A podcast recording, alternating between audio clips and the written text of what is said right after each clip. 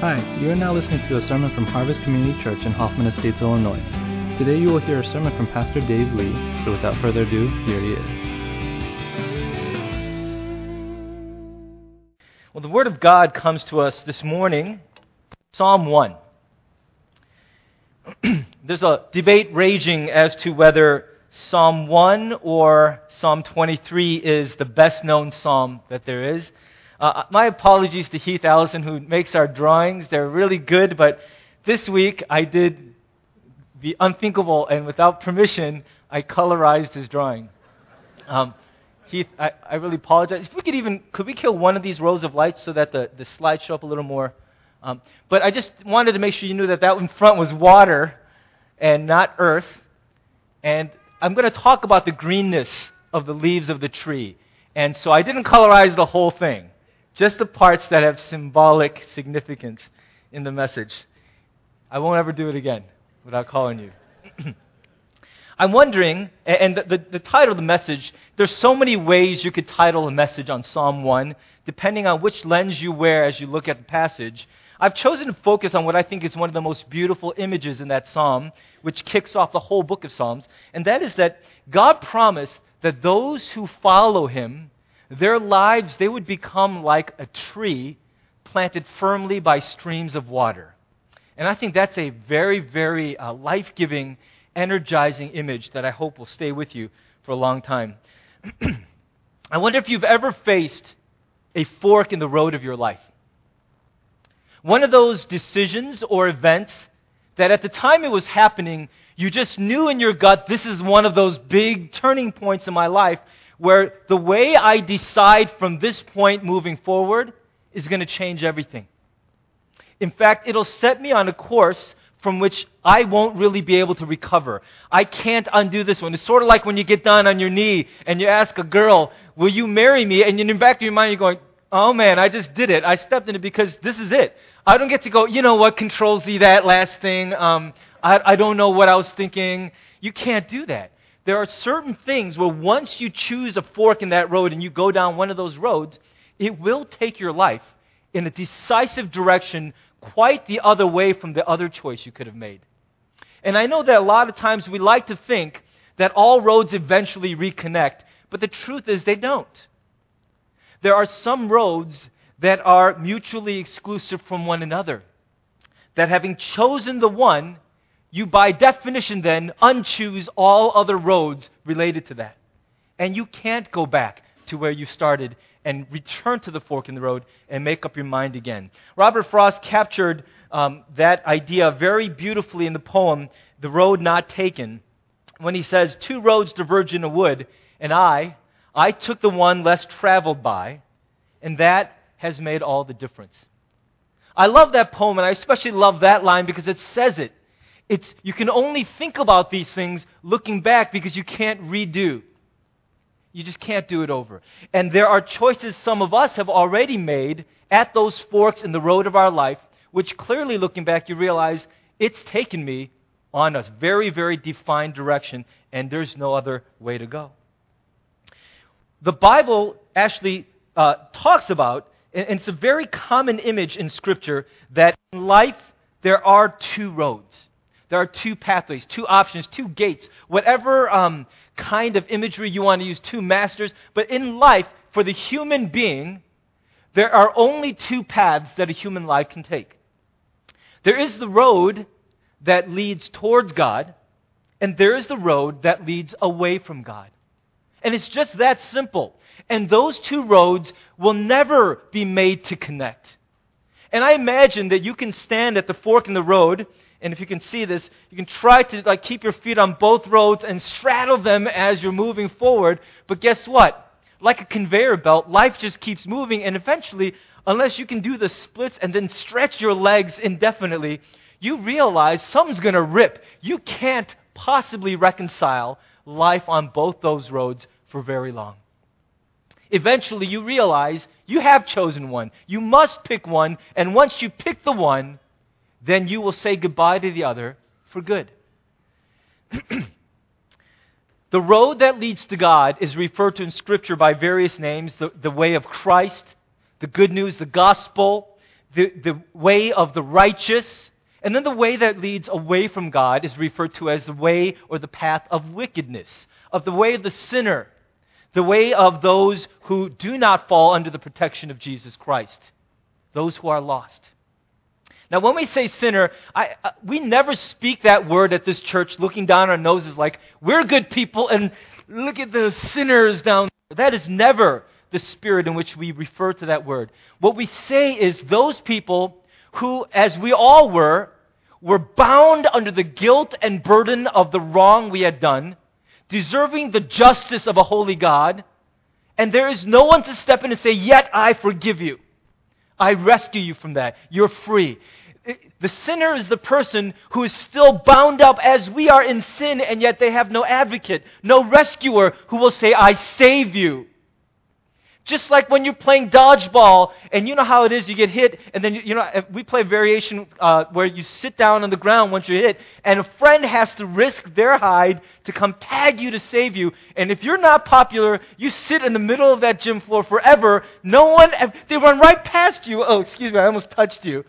They won't even bend down to save you. And that's what it feels like to be on the road that leads away from God, is to know that you're not that great a person. You're trying to make the best of it, but you know that you've done things that store up very bad, if you would use the, non biblical language, karma.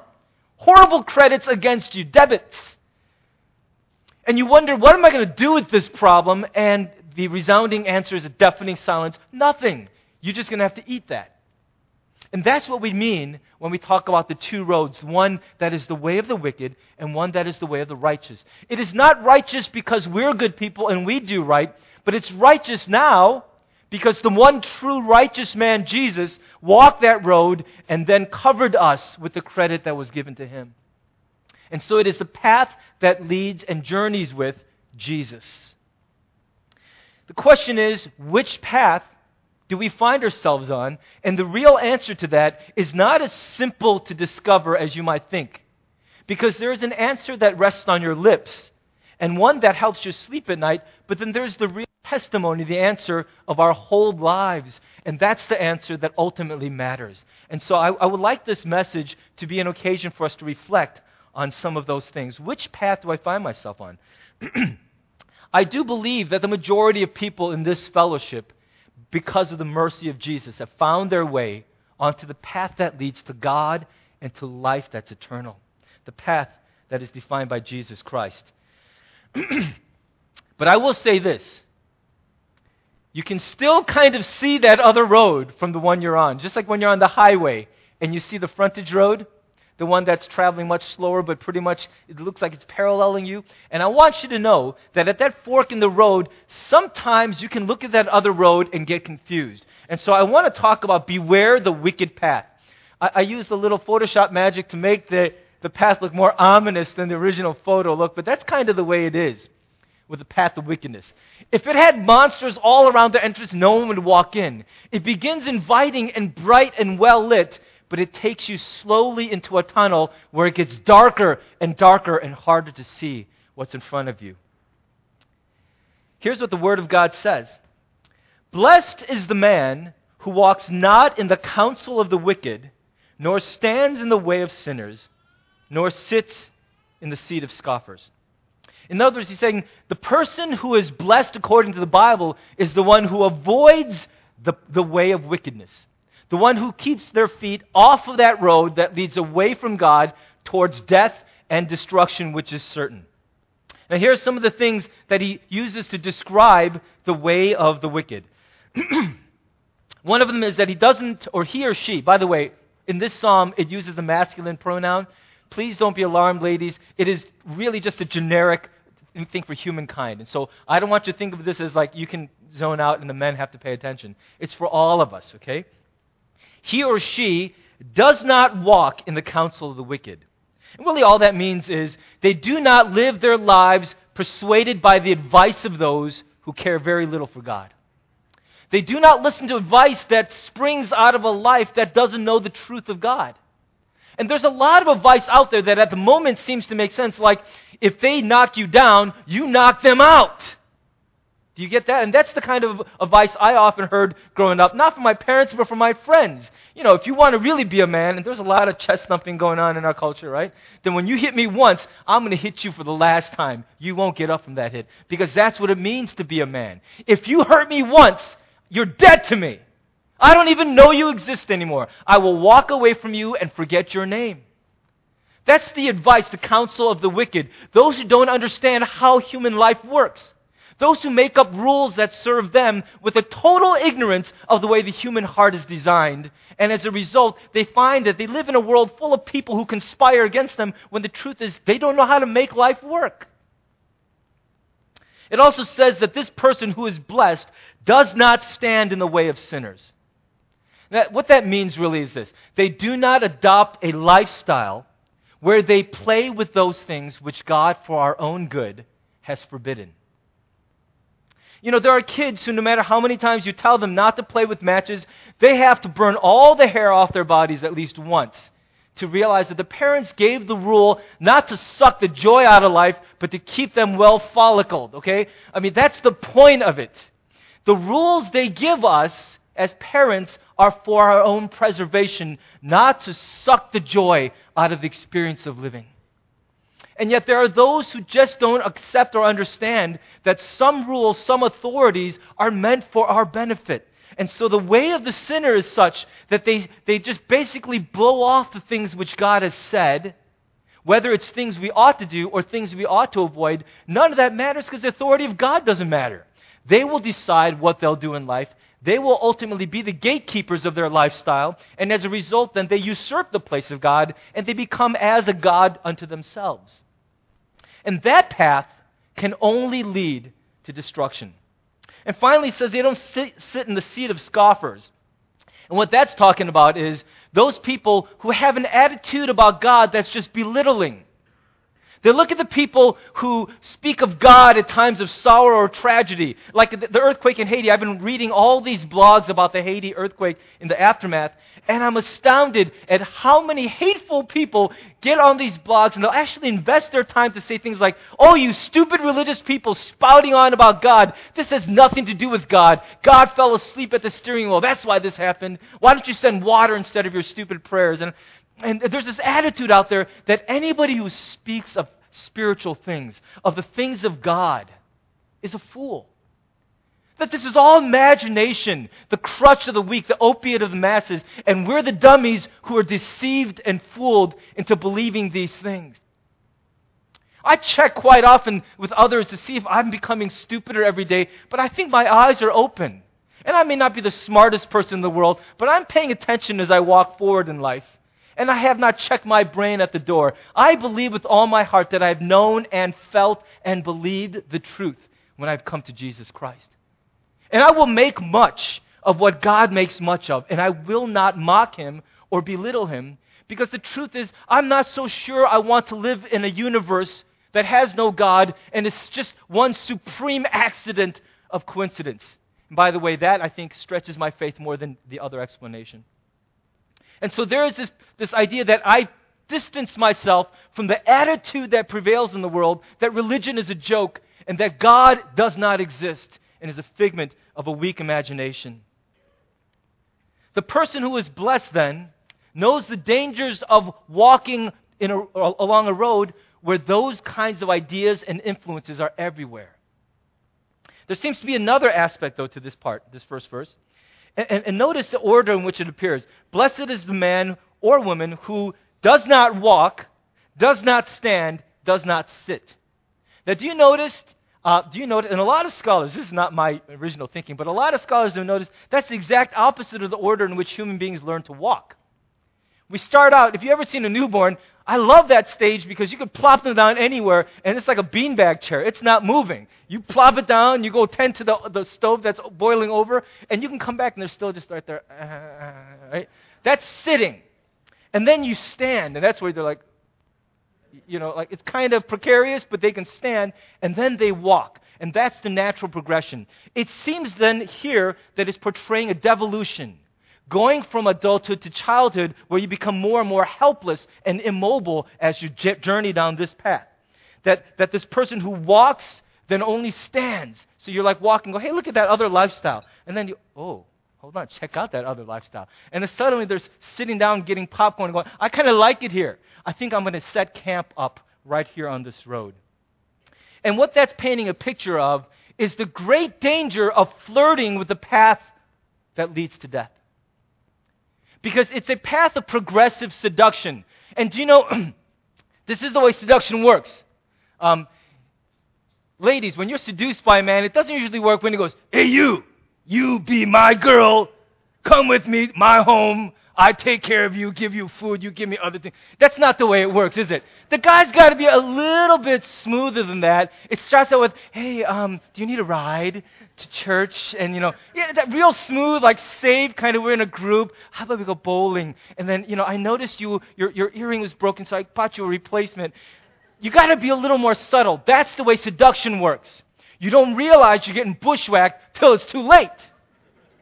And a good seducer knows how to do it very quietly so that your heart is gone before you even realize there was a plan afoot. That's the way it works with the progressive seduction of the dark side. We learned that from Star Wars in the late 70s, but the Bible has been teaching that ever since the beginning.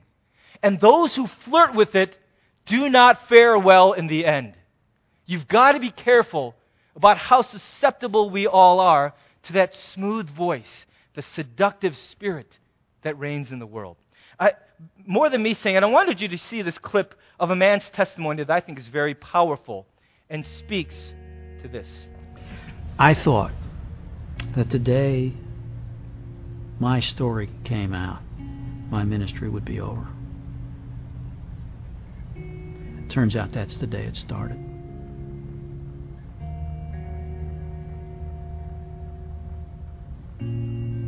Reputation was everything for me. I set out uh, to build a good reputation and to protect it, which meant that there were parts of my life that I couldn't let anybody see. There were some battles I had to fight alone.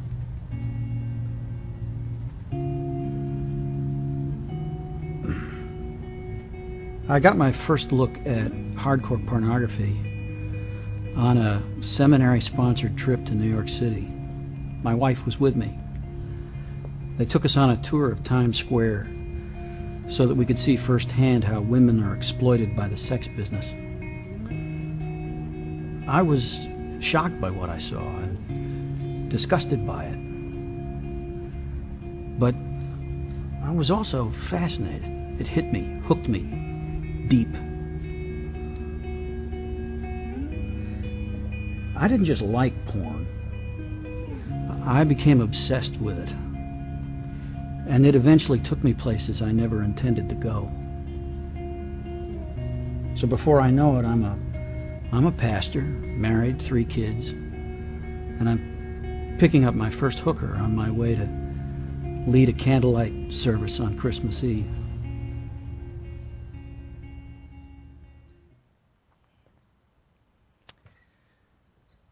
To invite you to watch the rest of that testimony at this website. And it's a powerful website being used by those who want to speak of the glory of Christ through an honest confession of their testimonies. Amazing stories told on that website. And Nate Larkin was a pastor who lost everything because of that addiction. And it started, as he confessed, on a seminary sponsored trip to see the ravages of the sex industry and he got sucked into the very thing which he was there to be horrified at. It became his obsession. He wrote a book called Samson and the Pirate Monks, and a group of us, we went through that book in a seminar at last year's men's retreat, and many who read it uh, saw how powerful his testimony was, but also how powerful the progressive seduction of the path of wickedness really is. It can cost us everything. And the Bible goes on to say about those who choose that path that the wicked, and let's not misunderstand that phrase, we're all wicked in our hearts. But those apart from God, they're like chaff that the wind drives away, and therefore the wicked will not stand in the judgment. You, you know what chaff is?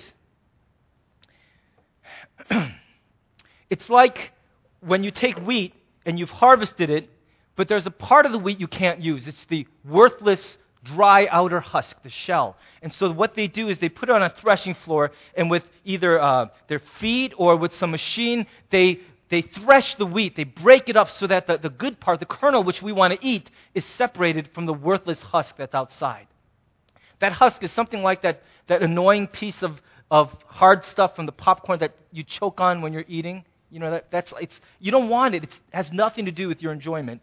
And so what they do is they do this, build the threshing floors typically on the top of a high hill where there's a good breeze, and then they take a winnowing fork and they take the whole mess and they throw it up in the air. And the chaff, which is now separated from the kernel, which is heavier, the kernels fall to the ground and the chaff just gets blown away by the wind. And really nobody gives a hoot what happens to the chaff. It's garbage. We're glad that the wind blows it away because even animals don't want to eat the chaff. They're eyeing the kernel with greedy eyes. Now, most theologians, when they read that, they emphasize the worthlessness of the chaff. And I understand there's some truth to that. The life apart from God ends up proving itself to be fairly without worth. It's, it doesn't have much to speak of at the end except a bunch of accomplishments which don't mean a whole lot in the final analysis. And so there is some truth to the fact that the life apart from God, the life led away from God, is worthless, but I'm uncomfortable focusing only on that. Because in a way, that's as if I'm saying that person is worthless, when in fact the gospel says that's not true. Here's what I believe it's really saying as well is that the emphasis should also be placed on the lightness of the chaff. Its absolute weightlessness, not its worthlessness, but the fact that there's no substance there. The life without God might have the illusion of being a full life, an exciting life. Hey, you only live once and I suck the juice and the marrow out of life. It may look like that, but in the end prove only to be the flash in the pan. Uh, let me illustrate it this way, okay? Suppose that you got to spend a day with George Clooney back when ER was at its height and he was playing Dr. Doug Ross. I got a man crush on this dude. I mean, he's just, he's, he's so good looking and so smooth. And he lives in Italy in a villa. And he's funny. He can do comedy. He's an action hero. Anyway, that's just for the guys. You ladies, we don't even need to talk about, right? I mean, that's George Clooney. And he's playing Doug Ross, thoughtful, sensitive pediatrician. I mean, give me a break. Now, let's suppose you got to spend a whole day with him and you're just, your mind is blown that I'm hanging out with Dr. Doug Ross from ER, George Clooney, and he's the cat's meow, and you just can't get enough of this guy. You're starstruck. But then at the end of the day, something happens. And you break your leg, and you're, you're, you're I just call it, what's the bone down there? Is it tibia or something? Just stuck right out of your skin, and and you go, oh my goodness, I need a doctor. And you turn to him and you realize, oh crud. He's not a real doctor. He just plays one on TV. And suddenly the guy you thought was everything proves to really just be an illusion. If, if the goal of life was to know famous people and be around them, then you won the game. But when you need a doctor, the guy who plays one on TV seems suddenly amazingly, clearly, not of much value at that moment. See, if life was just a meaningless existential journey, where you're just here, you show up, you experience a lot, and then you check out, then really it doesn't matter which road you take. Both of them are filled with potent, powerful experiences. Do you understand that? Those people go, I'll see you in hell! And they rock hard, they party, they snort everything, they sleep with anything that moves. Those people are having a life.